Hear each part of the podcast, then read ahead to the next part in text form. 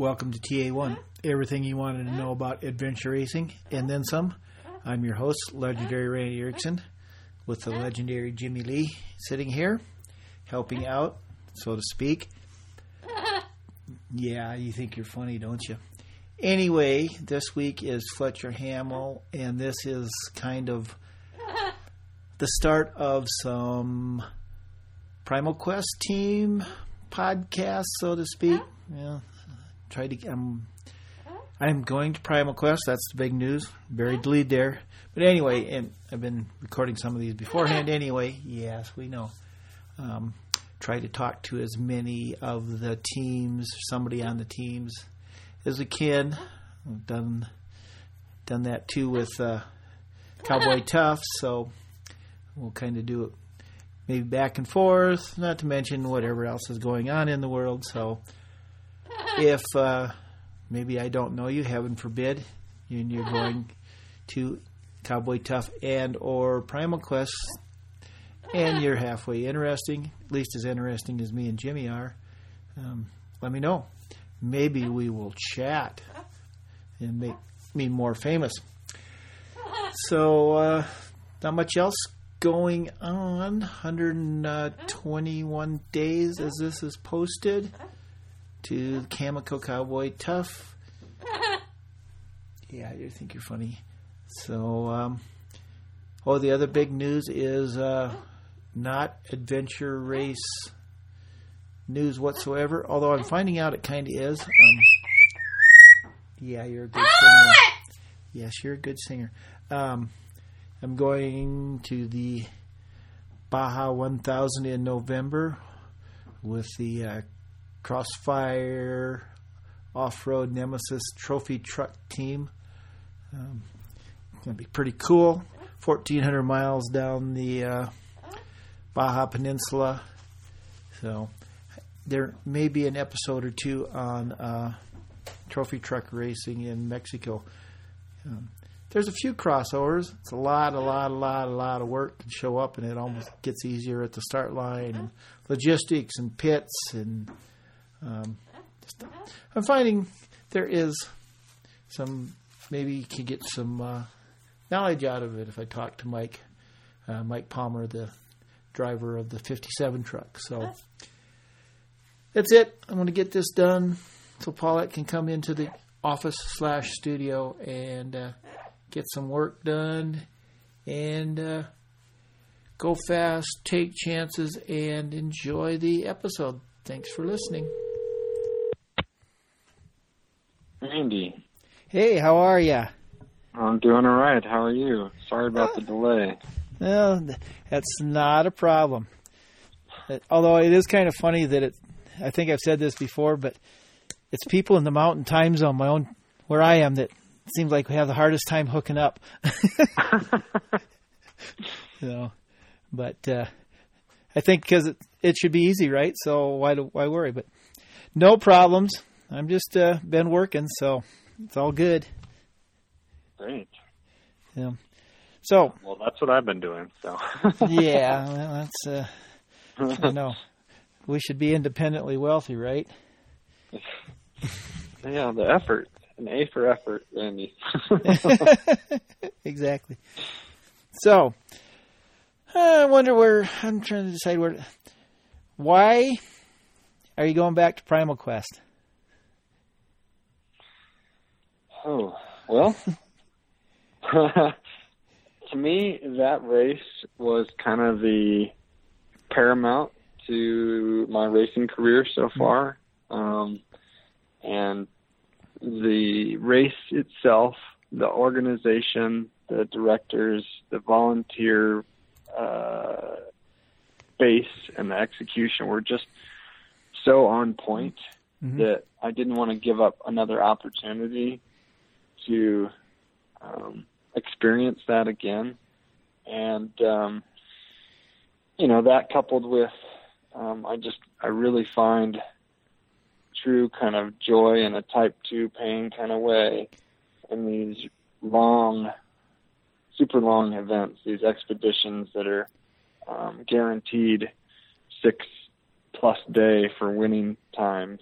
Um, and and to be honest, uh, the the last kind of uh, part of that equation for me is uh, my first expedition race was uh, Raid the North Extreme up in the Kootenays in BC, and I know this area is going to be slightly different than that, um, but there's some unfinished business with BC, not only mm-hmm. because it's beautiful, but because uh, that race destroyed me, and I want to go back and um, see what where I've where I've come from and and what I can accomplish now, given that stretch of time. So. Oh, well, that's, that's, cool. That's the main reason. yeah. And uh, we'll come back to that to the Raid of the North, but I mean, it, it says something. It says a lot for you know Maria and the crew of the race because you guys didn't have the smoothest race. Let I, I was going to say last year, but now it's actually like not last year; it was the year before. But but it still is enough to bring you back.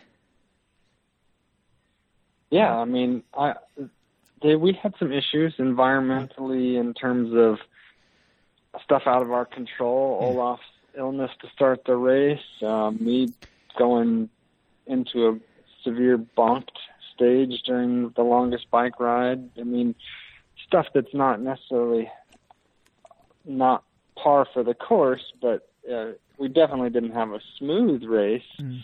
Um, but I think just the fact that we were able to, within the last 24, 36 hours of that race, gain massive control over that, that third place spot and move forward um, is a testament to if conditions had gone better for us, how much closer or how shorter the gap would have been between the two leading teams and ourselves. So, um, I, you know, I think with the right conditions, uh, having that quote unquote perfect race that everyone dreams of, mm-hmm. um, you know, we stand as good a chance as anyone um, out there. So, you know, that being said, they did release the team list, and mm-hmm.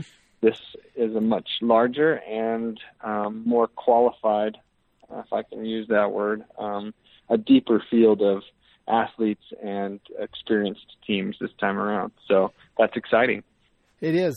That was the thing that I looked at. Um, when you saw the team list, were you surprised at the number of teams? And who was the biggest surprise for you on the list for teams? and, and part of this is because I'm, I, I don't want to call this a series, but I want to spend, you know, the next few months talking to a bunch of, bunch of the teams that are racing.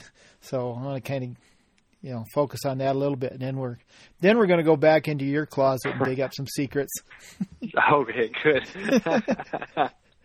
um, no, I mean, there there was impressive names. I'm not surprised at all to have, see Godzone back on the mm-hmm. list mm-hmm. as well as Bones. Um, those were not unexpected.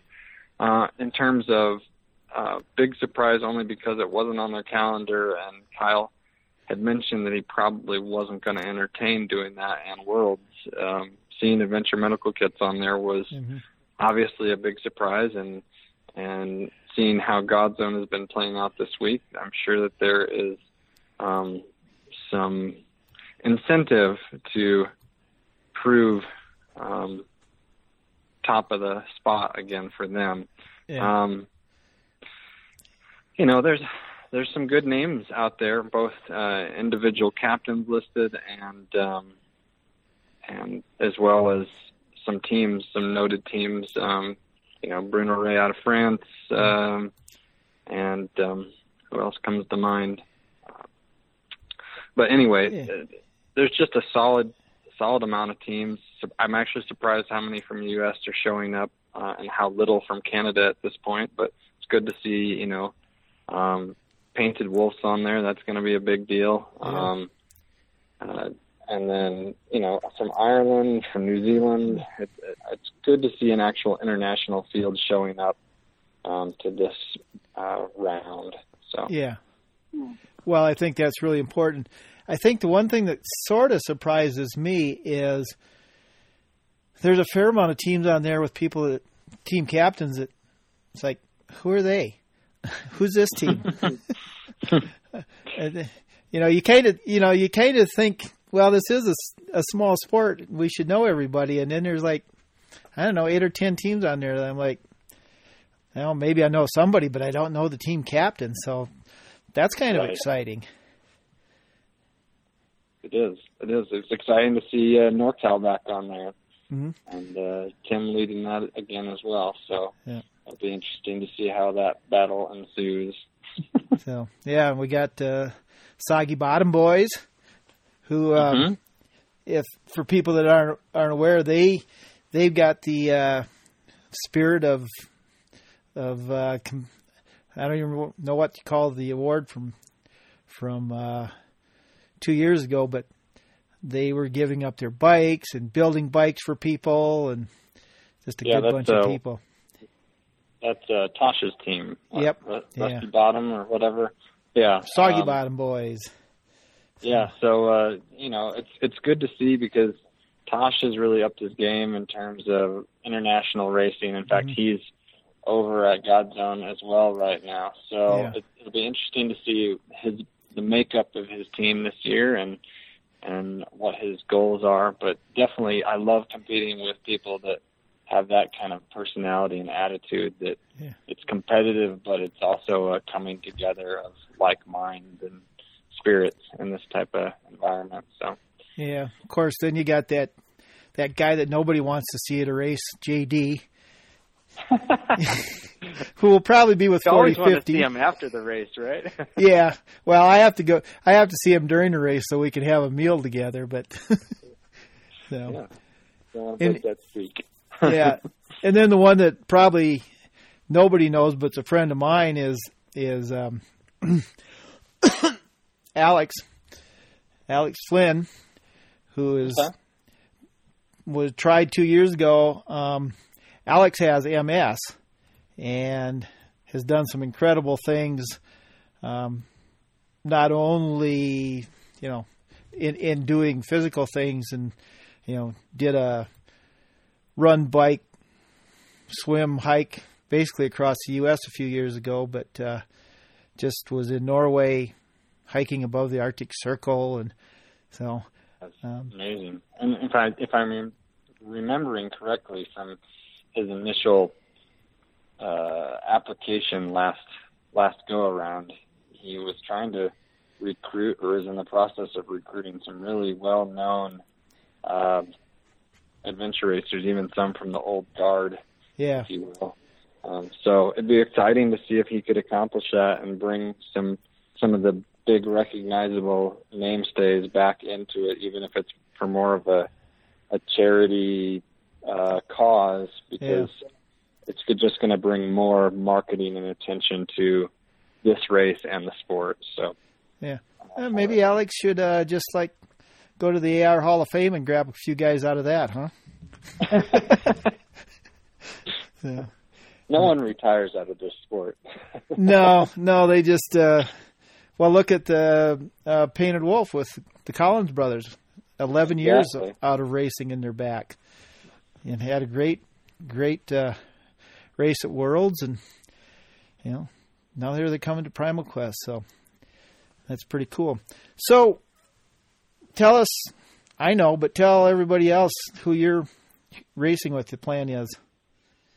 All right. Um, so the team makeup this go around is um, Ian Hogue um, is joining me, and he and I have been racing the last three years um, pretty substantially together. Other than my stint uh, at the last Primal Quest, um, he and I have been on team together, and I usually captained and provided um, a general amount of uh, uh, navigational backup, but basic uh, race strategy and decision making. And he's done the heavy lifting and the map work. So he and I have become kind of inseparable and work really well together. And then um, a lucky find that we got last year and have helped develop is Melissa Miller, and um, she's really grown quickly um, from our first race in June of last year to helping us um, secure second place in the NARS championship, um, you know, only to Columbia.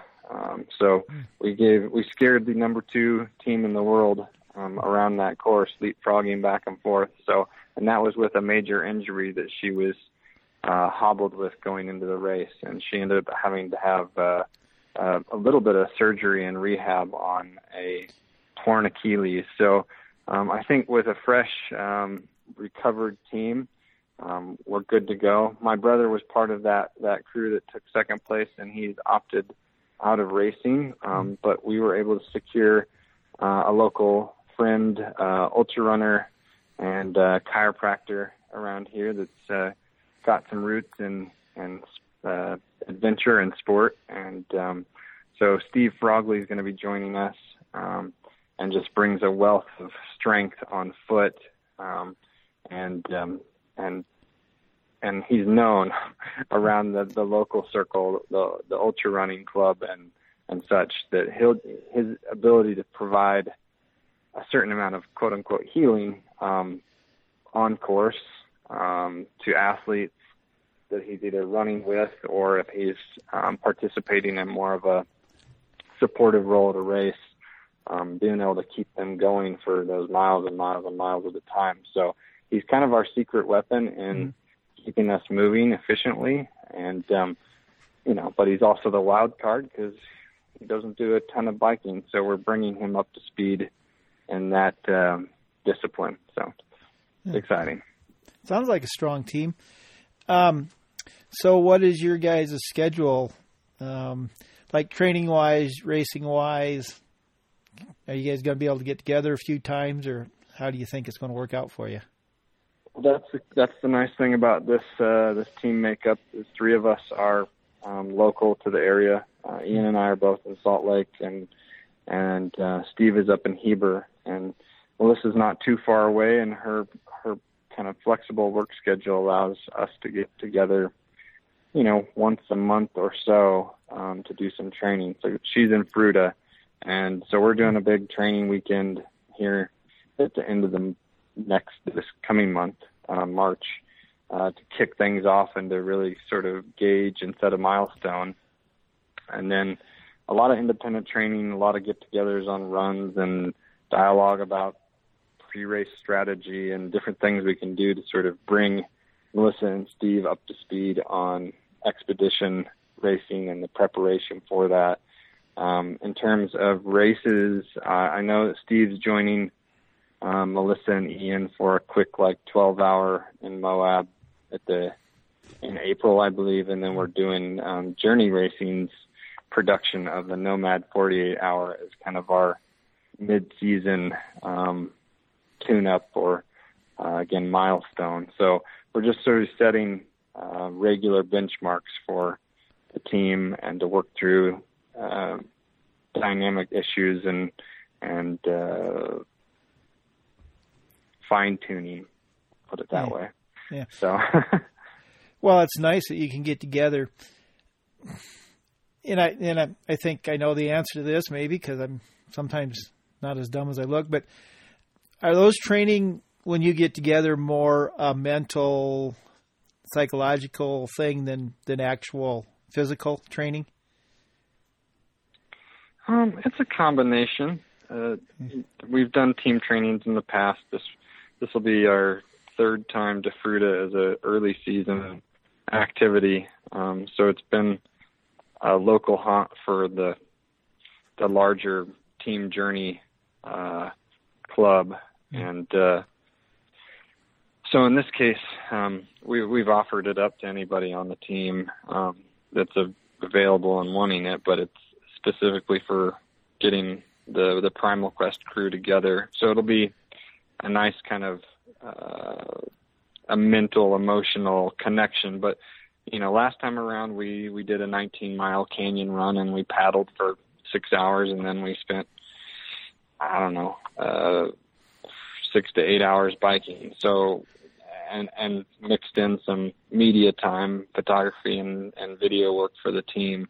Um, so it's a mix. It's probably not as hard as a racing time frame, but in terms of um, a good time out uh, on the saddle or on your feet, um, distance and time wise, it's more than your everyday um, hour or whatever you can squeeze in hour or two. So, yeah. Yeah. So you're covering everything. Just you know, we're covering everything. It, it is. It is really training. It's not not uh, rookie hazing so much. true. True. I mean, we in terms of this race with yeah. the alluding and even I guess explicit uh, descriptions now to a degree of the mountaineering section um, and and the, the extensive paddling um, in terms of even ocean kayaking. We just want to make sure we cover those kind of skill sets. So we'll have days where, um, and thankfully there's been so much, you know, snowpack this year. Um, we'll be able to get up high enough in the Wasatch to do some, you know, practice self-arresting, uh, get on our, our crampons, uh, do some, um, just spend some time in the mountains, getting mm-hmm. comfortable, moving up and down quickly and safely with those sort of gear aspects that don't typically fall into a lot of uh, adventure racing, even the expeditions as much these days. So yeah. um, just cover some of those more peripheral skills. Um, uh, yeah. Yeah. So just a couple more on on on Primal Quest, and then and then we go to the closet. But what are what are you really hoping to be to get to do at the race? Um, I you know to me the mountaineering stage is probably the most intriguing, and in terms of like glacial travel and uh, time above tree line. Um, I've watched all these old Eco Challenge and and other um, old guard uh, productions, and uh, you know, traveling you know that high above sea level or in those types of extreme conditions where there's an actual aspect of adventure and a sense of lack of safety um, that that is enticing to me. Um, mm-hmm. And uh, and but in terms of what I feel our strengths are with you know between Ian and myself, the the level of navigation that we bring to this team, and our ability to move relatively quickly through dense um, growth. I mean, both of us are more uh, Midwest and East Coast. Um, that's where we got our start. So, in terms of dense foliage and bushwhacking, um, we feel pretty capable in that avenue. So, um, you know, I've pre-warned my teammates all about the fun of Devil's Club and Slide Alder, um, and that being an even more complicated version of uh, moving through the rough, moving through the bush. But um, I think we do it really well, and I'm excited to see how that plays out. Okay, so you, so you just you just want to get to the hard part.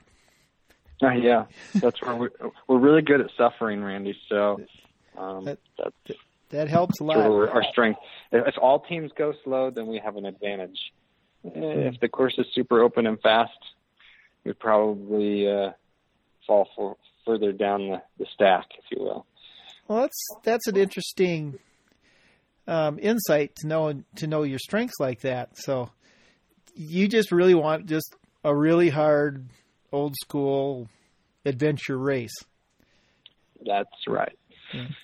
As opposed to uh, a race adventure. I mean, well, I mean, the, we are sending a journey is sending a squad to Worlds, and both Ian and I considered it because of the proximity, um, and even considered sending a second team if we were able to get signed up in time, or dividing up and joining other teams. But I mean, the two of us could probably survive getting on a speedier race like that. Mm-hmm. Um, but in terms of between ourselves and Melissa, we just know where our strength is, and that's yeah. why we kept Columbia on their toes last fall. Is we were just so consistent and so clean on nav that every time they'd sprint off like rabbits, we would just make our way back into the race um, by way of their error and our precision. So if we can continue to to play to those strengths, I think that'll be great in a race like this.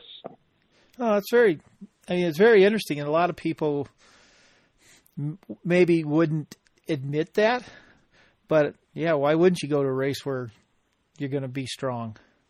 So, kudos to you. Yeah. You probably didn't think you're going to hear the word kudos today, did you? I haven't had one of those in a while. so, um, since you mentioned some of the old school eco, you know, early primal quest days, I, I like this question, and a lot of people don't have an answer, but kind of two part. Is there one of those old races that you would love to, you know, get in the time machine and go do? And is there a team that you would like to either race with or, you know, go ahead head against back in the day? Oh man. Um goodness. That's that's tough. I mean, hey, I, that's why I get the big I bucks. Say, I would say that,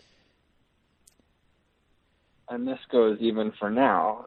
The the race that I would prefer to do is the old Discovery uh, Eco, but the New Zealand version of that, and but to the same degree, uh, God Zone and New Zealand now is still on my bucket list of Yeah. expeditions to participate with. But um, you know, in terms of being a fly on the shoulder or competing with or against um, the old uh, John Howard in his heyday of being just a master strategist and basically bringing up uh, Ian Adamson and, and that whole entire crew from that generation, um, and and teaching them through working with them and the experience there. That I mean, that that would have been invaluable and and so kind of exciting to be part of that core. Yeah, I'll accept that as a good answer. so, I mean, I said it before. John Howard is one, you know, kind of one of my bucket lists for the podcast, and I've spent a lot of time, and I don't think it's ever going to happen. But hey, I gave it a shot. So, um, but yeah, those old school guys. I, I'm not going to say they were harder, but I think they might have been a little bit harder. We'll just say hardier. Yeah. Okay, that's a good they're word. just- they're willing to do what it took. well, exactly, and and and be the first don't one to do what it I don't took. know how they would compete in today's types of races where they are so much more. There's so much more speed and everything else involved in in the equation in most races. Um, Yeah. But again, that's where I default to. I prefer the races that are more indicative of the old school. So Yeah, yeah. Well, they wouldn't be at Cowboy Tough; they'd be at Primal Quest. exactly. Yeah. So, talking of old school, I was trying to think today where we met, and it's kind of one of those things that's been so long that I don't even know when. So you've just been around forever. Uh, yeah, well, I've been in and out of the sport at various degrees and ability levels for a long time, I guess now. But Yeah. uh, um, I can't pinpoint for sure. I, I'm sure the, the the one that we spent the most exposure together at more recently was the the original NARS championship or the NARS championship North Dakota, where Yeah. Ian and I got our first race together with Danelle. And there's a lot of good memories there, and the experience of racing with Danelle. I guess that's the closest I'm going to get to racing with the old guard, and and and what we were able to glean out of her and the way we approached that has really informed the way Ian and I race in terms of not going out so hard that you can't keep up and you know just measuring and racing your own race so um yeah I owe a lot to her and that experience there Well, that's interesting. That so like, well, let, let's all right. Let's work our way up there. Let's let's flash back now. Where did you start at? well you're going way back um so well, see, if you ever this listen to Mark, if you ever listen to Mark Little- Maron's podcast, they'll be in the middle of you know this really cool story, and all of a sudden you'll be like, "Oh, and what did your father do, and where did you grow up?" And Yeah. So, what did I- your father do, and where did you grow up? Uh, my father was and still is a mason. Uh, so, and owned his own business, and that's what I did to put myself through school. So, lots of, I learned the, the appreciation for hard work early back Mm. in the eastern Kansas area, Lawrence, Kansas to be specific. So, and there was this little outfit at the time called Blue Hills Adventures, I believe, and they put on these little three to five hour quote unquote adventure races. I mean, they're more adventure race than say a mud run, but they were a little bit more kitschy than uh, you know, a really hard eight to twelve or a twenty four hour event. So it was a good kind of toe in the water, doing that that entry in with uh, family, with my brothers and and some close friends, and it, I just started to want to do more and try more and on and on and so I put together my first teams initially and uh and then was lucky enough to to team up with Chelsea and uh join the the journey racing crew after a number of years and and race at a much higher level um than than scabbing together any particular team for any particular race so um definitely appreciative of that. So I moved three years ago from Kansas and all that flat, windy training um, to Salt Lake, and the the time in the mountains has been good for my athletic ability. I, I can see that, that way. opposed, as opposed to Kansas. But I, I'm going to go back a little bit just because I'm a little interested. Why was masonry so hard? Is that why you went to school, or did you have a? Did you always want to go to school? and my reasoning is is because when I graduated high school and back then, you know, it was like, well, I'm going to do construction for six months and then go to school, and uh, here I am doing doing construction, which I love, but um, yeah, well, which I, is a lot easier than ma- doing masonry all the time too. So I'll give you that. we'll, we'll we'll put it this way: like uh, uh, for the longest time growing up, I didn't want to do what my father did, and I didn't want to work that hard, and I ended up working that hard because it paid that well to put me through school, only to learn that life is an interesting thing.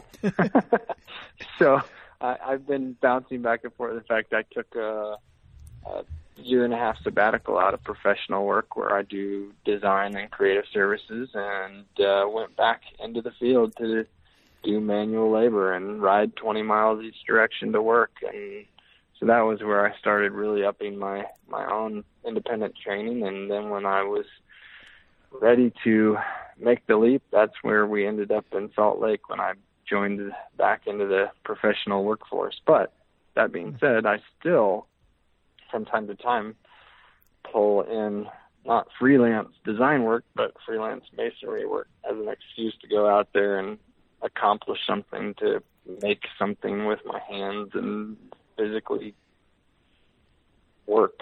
So um, it, it, it's ingrained. It's part of me now.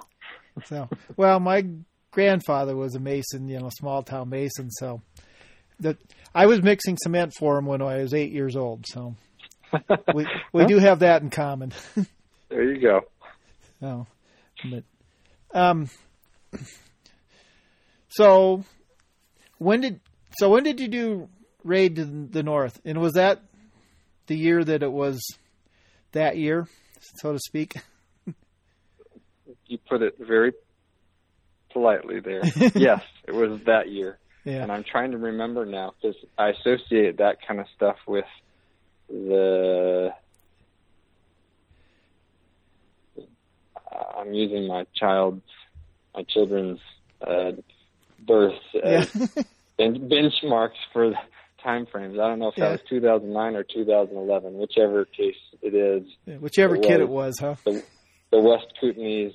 Um, so I had a three-year-old and a one-year-old that I was leaving behind for a week and a half. So there was some emotional uh, departure that mm, myself and family members weren't prepared for, as well as just the physical uh, exhaustion level of a race of that style. And of course, we were coupled with um, being the only non-mixed team. Uh, our female at the time backed out um, within the six week or whatever it was window to pull out and not lose our deposit or our entry fee Yeah. completely on the race. So we scrambled and scrambled and tried to find every available female teammate, but we were an unknown quantity at that point, all of us, the racers on the team, and um, couldn't recruit anybody at that last minute. Um, and uh, ended up racing one of the training partners for our Canadian teammate. Uh, ended up joining us. So there's two Americans and two Canadians, and we did our best to survive most of that race. And um, I'm sure it was a turning point for a lot of us in our racing career. But it was definitely the hook for me to keep doing the longer events. Yeah, and we don't need get into it. I'm, I, there's a couple of episodes with, I think, some fair amount of talk about that race. But how did you get hooked when it was kind of a, a shitstorm, to so to speak? Uh, I mean, most people would be like, "No, never again, right? Yeah. I don't. To me, it, I mean, it. There's a boundary that's pushed once you get beyond that 24, 48 hour mark, um, and even longer. These longer expeditions, where it really is a, a testament to your character and your soul of how you handle those kind of stresses and and everything that's complicated with sleep deprivation and not getting calories and everything else and you really have to dig deep into the well of what you thought you were capable of not only physically but emotionally. And to me that's i mean it got me. And yeah there was an organizational mess. But um but the few volunteers that did show up and the racers that I met that have been doing these types of races for years and years, the Dancing Panda crew and and the like, um, really just kind of a shining light of this is this is what I've been looking for. I mean, I imagine it's similar to those that go out and experience multiple hundred mile races. There's this community that everyone understands everyone else, and uh, that's it, it felt like family to a degree. So, for what it's worth, dysfunctional family, but Yeah. Well- but that that's what it was. But since it's a family, how shall I delicately put this? no names, but is there the cousin in the family that you just, when they show up at the family reunion slash race, you're just like, oh, not that guy? Because cause I don't, I don't know if I've run into anybody. You know, maybe oh, it's him. Well, I don't have to deal with him. But I guess my point is, there's a lot of nice people, and I haven't ver- met very many that I don't want to hang out with.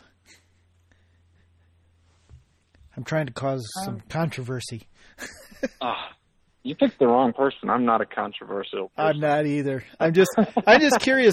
I, I would imagine somebody's run into somebody at one time, but then again, those people I'm probably don't gonna- stay in the sport.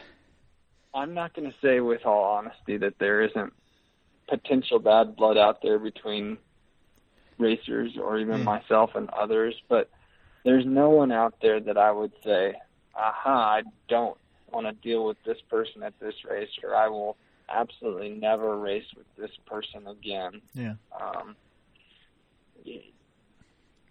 stuff happens during these events. Most of it's for the good, some of it's for the bad, and uh, Yeah. I think it it's it's on us as athletes and as individuals and as humans to be able to look past that, the mistakes that are made or the errors in judgment or even the belligerent or, or intentional um, decisions uh, that come out out of the sort of heat of the battle and the, the lack of sleep or food or um, when you get in that zone and being able to step back and say, okay, outside of this scenario, yeah, I don't dislike this person. Mm. Um, I don't. Yeah. There's no actual reason for me to to be at odds. So Yeah. sure, there's people that I won't necessarily go out of my way to associate with, but um, there's no one that I'm yeah. that Yeah. I have a beef with. Yeah. There you go. That's good. All right, let's go to the other side. Who's the uh, who's the funnest person to run into on the course? That's not a teammate. Ooh, um, well, I think one of them you mentioned already. Yeah, I would. that's I, yeah, JD. yeah. the guy is always fun to be around, no matter what. So racing up against head to head, racing with, and having a beer afterwards, or whatever the case may be. Mhm. Great person to be with. Um, I am with the OR show departing Salt Lake here in the near future. Uh, I won't get the opportunity as often, but I've enjoyed the companionship that um, meeting up with Kyle Peter has been able to sort of feed my desire and to be able to tour him through some of the Wasatch and get some insights and and grow and bounce ideas off of each other. I mean, we're at different stages in life, and his racing ability is beyond mine at the moment. So, um, but not substantially so. So it's just really interesting to, to sort of challenge each other. And I would say Kyle's kind of a is is to me is is a way more fun than you might than people might think. He's definitely very Exactly. serious, but he's got that um, side to him is uh, as the fact of him. I think he's enjoying his mooning me a lot when he's racing. So, but yeah.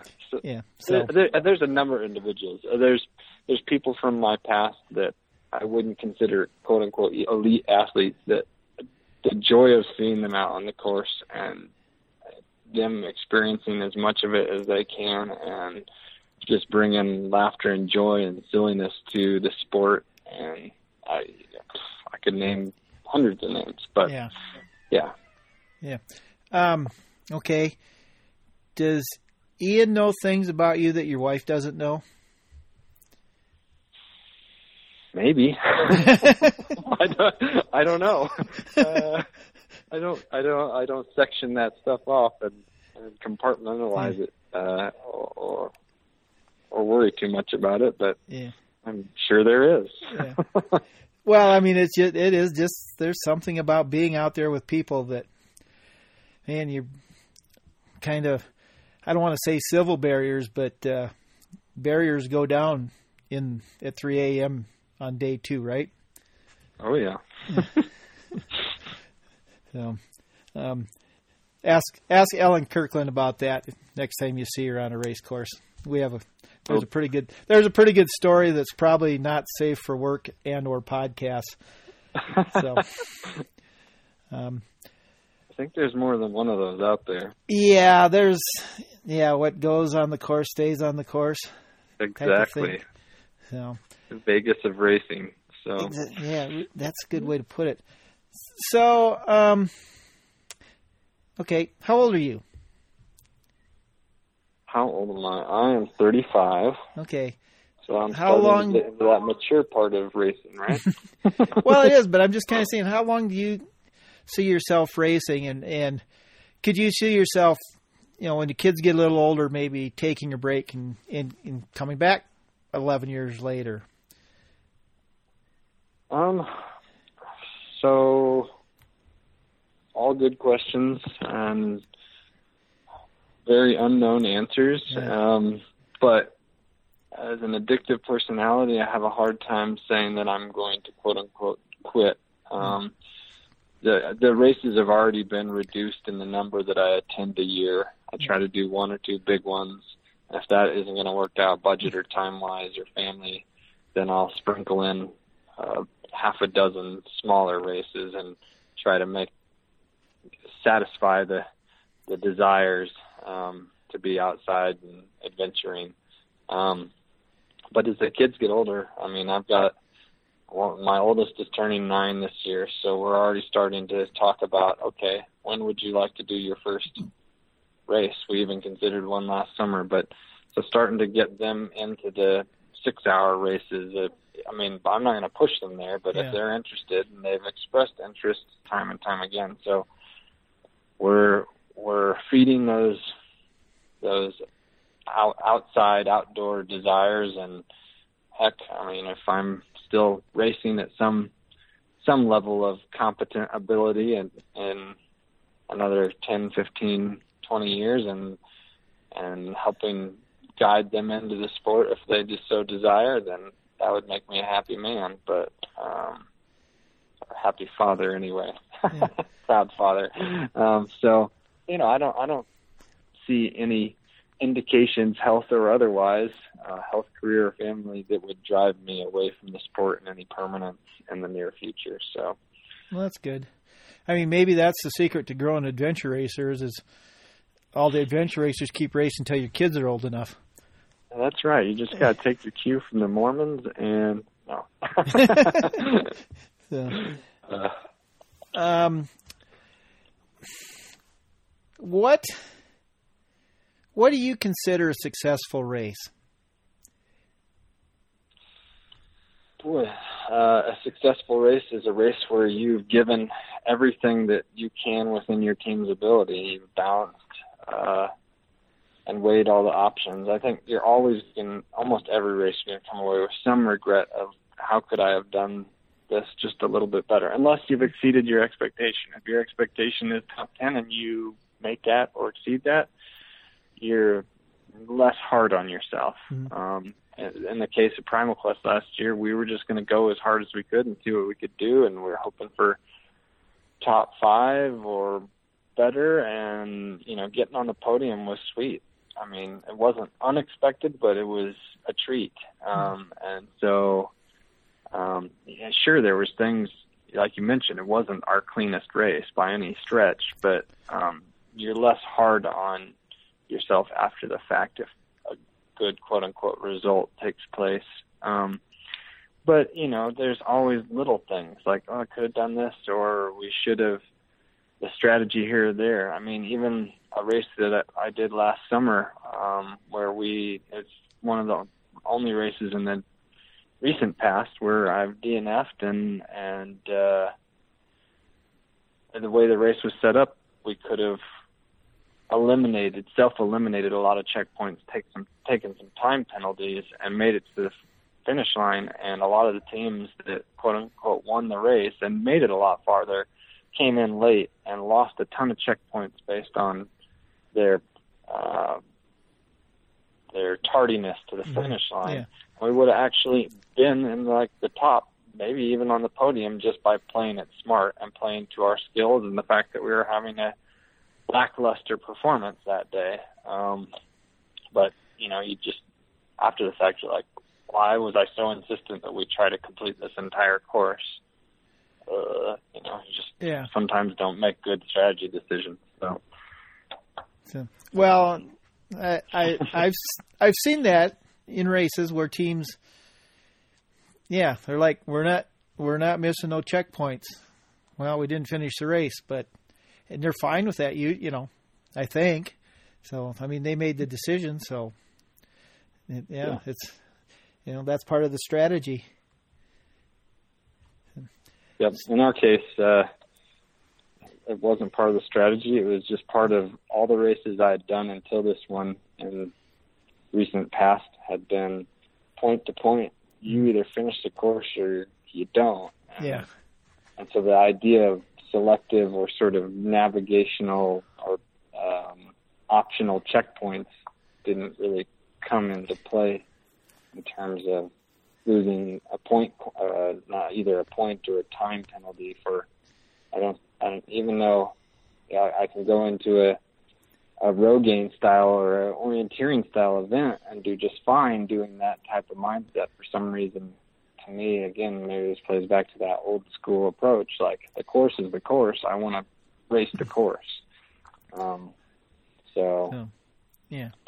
Well, yeah. that's kind of well, that's kind of one of the big debates in our multinational, multi-million dollar sport.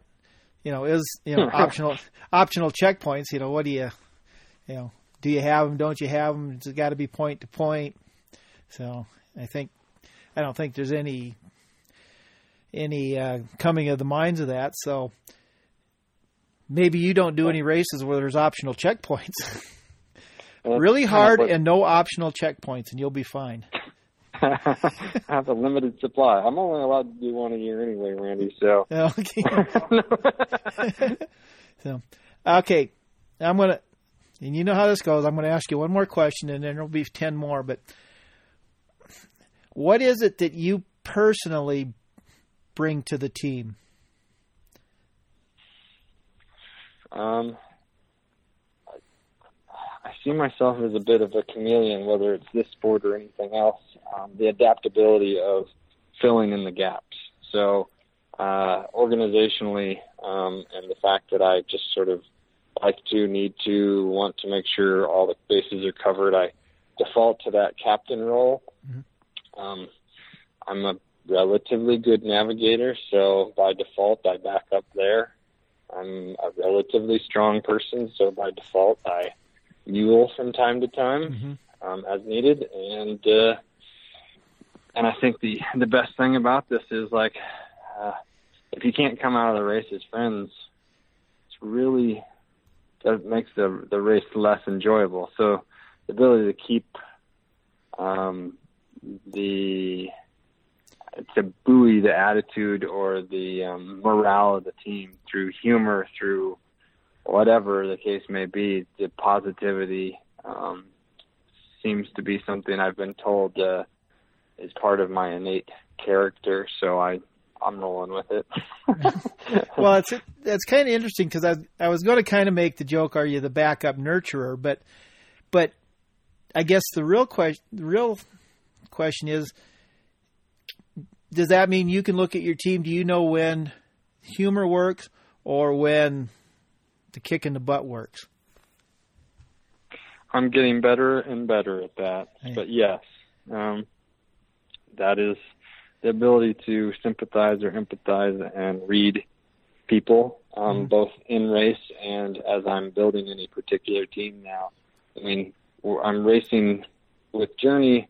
I know that the select selection or pool of candidates and teammates that I'm racing with are of a certain caliber, so that's great but I also have learned personality wise, okay, I'm racing with this person, this person, this person. It's like, how am I going to best fit with this makeup and what can I bring to the team and how can I be the glue if necessary for this arrangement.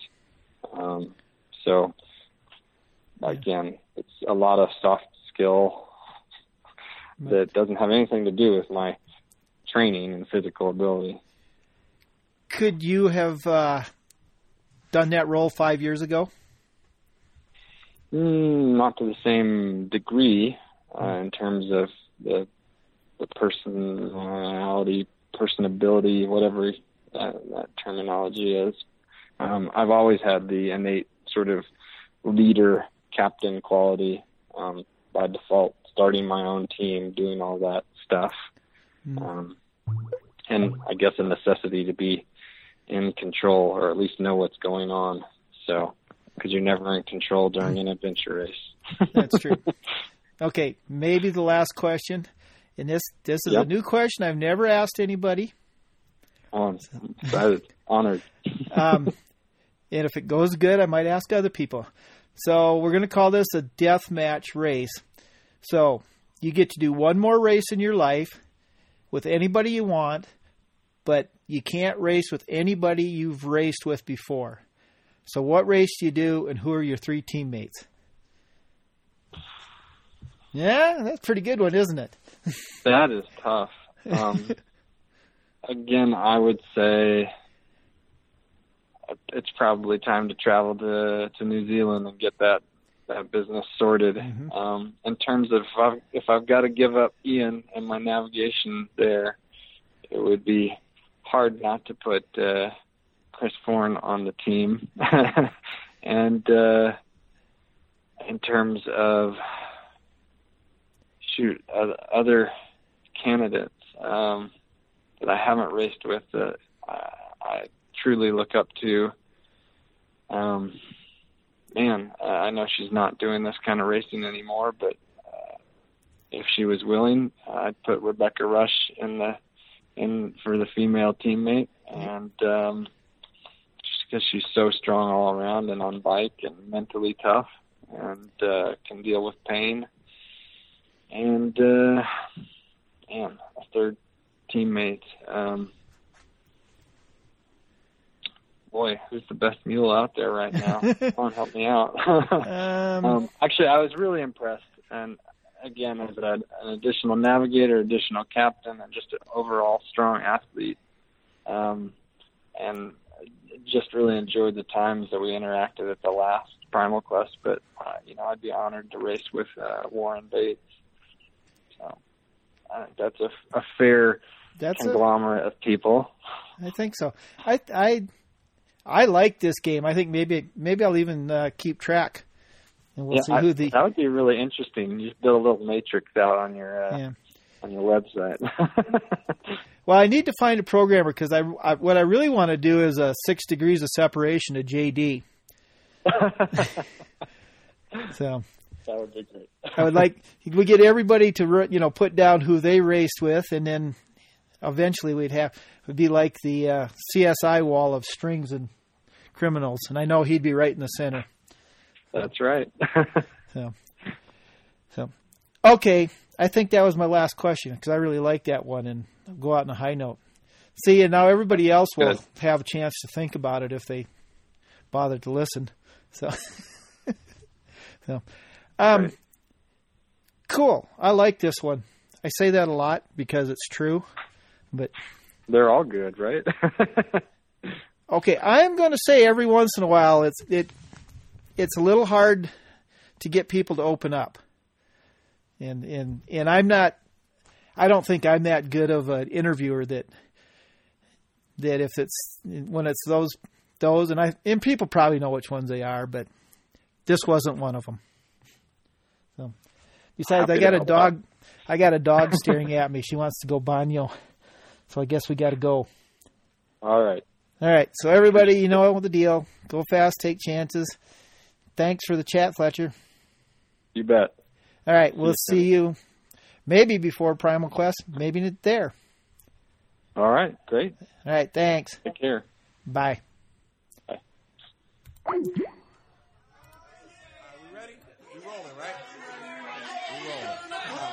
Yo, in the place to be at about this time, DJ Jazzy Jeff and yours truly, the Fresh Prince in the ham. We about to get busy old school style. Yo, Jazzy on the wheels, me on the MIC. But see, we got a couple new additions. We about to toss a little something new at you. We got Little John on the D-R-U-M-S getting busy. Ah, and on the keys, my man James. What you doing back there? Ah, yeah, so we about to do a little something like this. All right, Jeff, back to the old school. Let's do it. All right, now I'm the Prince and that's Jazzy Jeff. We shown for years that we are deaf, but here's some more for y'all to just come get it. Rip the wheels, Jay. Hit it we going back to the old school. You got DJ Jazzy up on the wheels.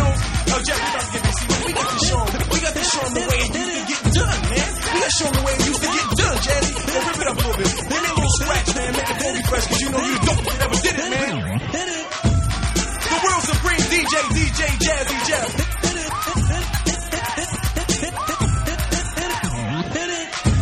That's how I like it. Uh, that's how I like it.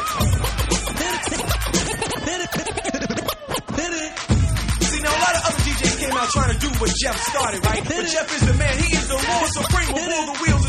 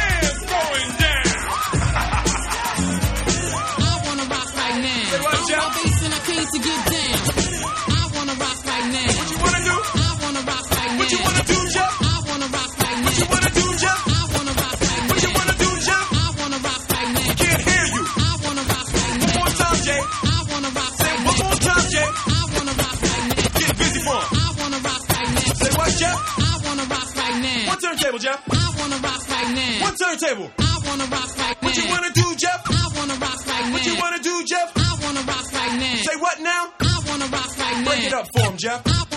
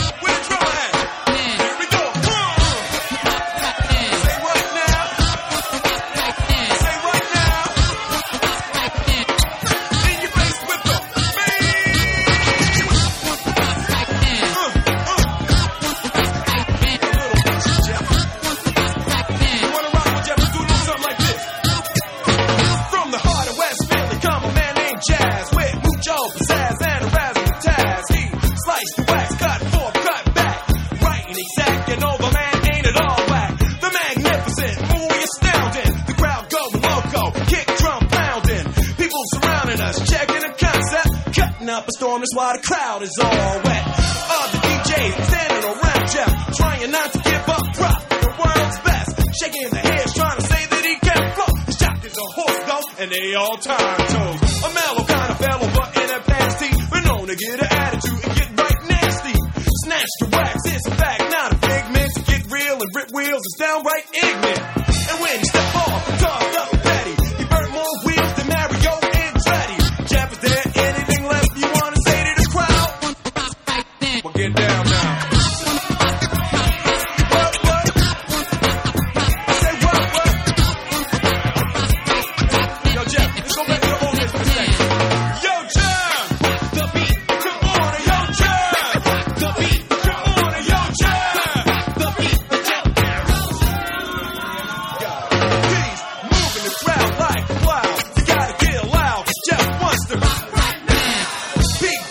this swift.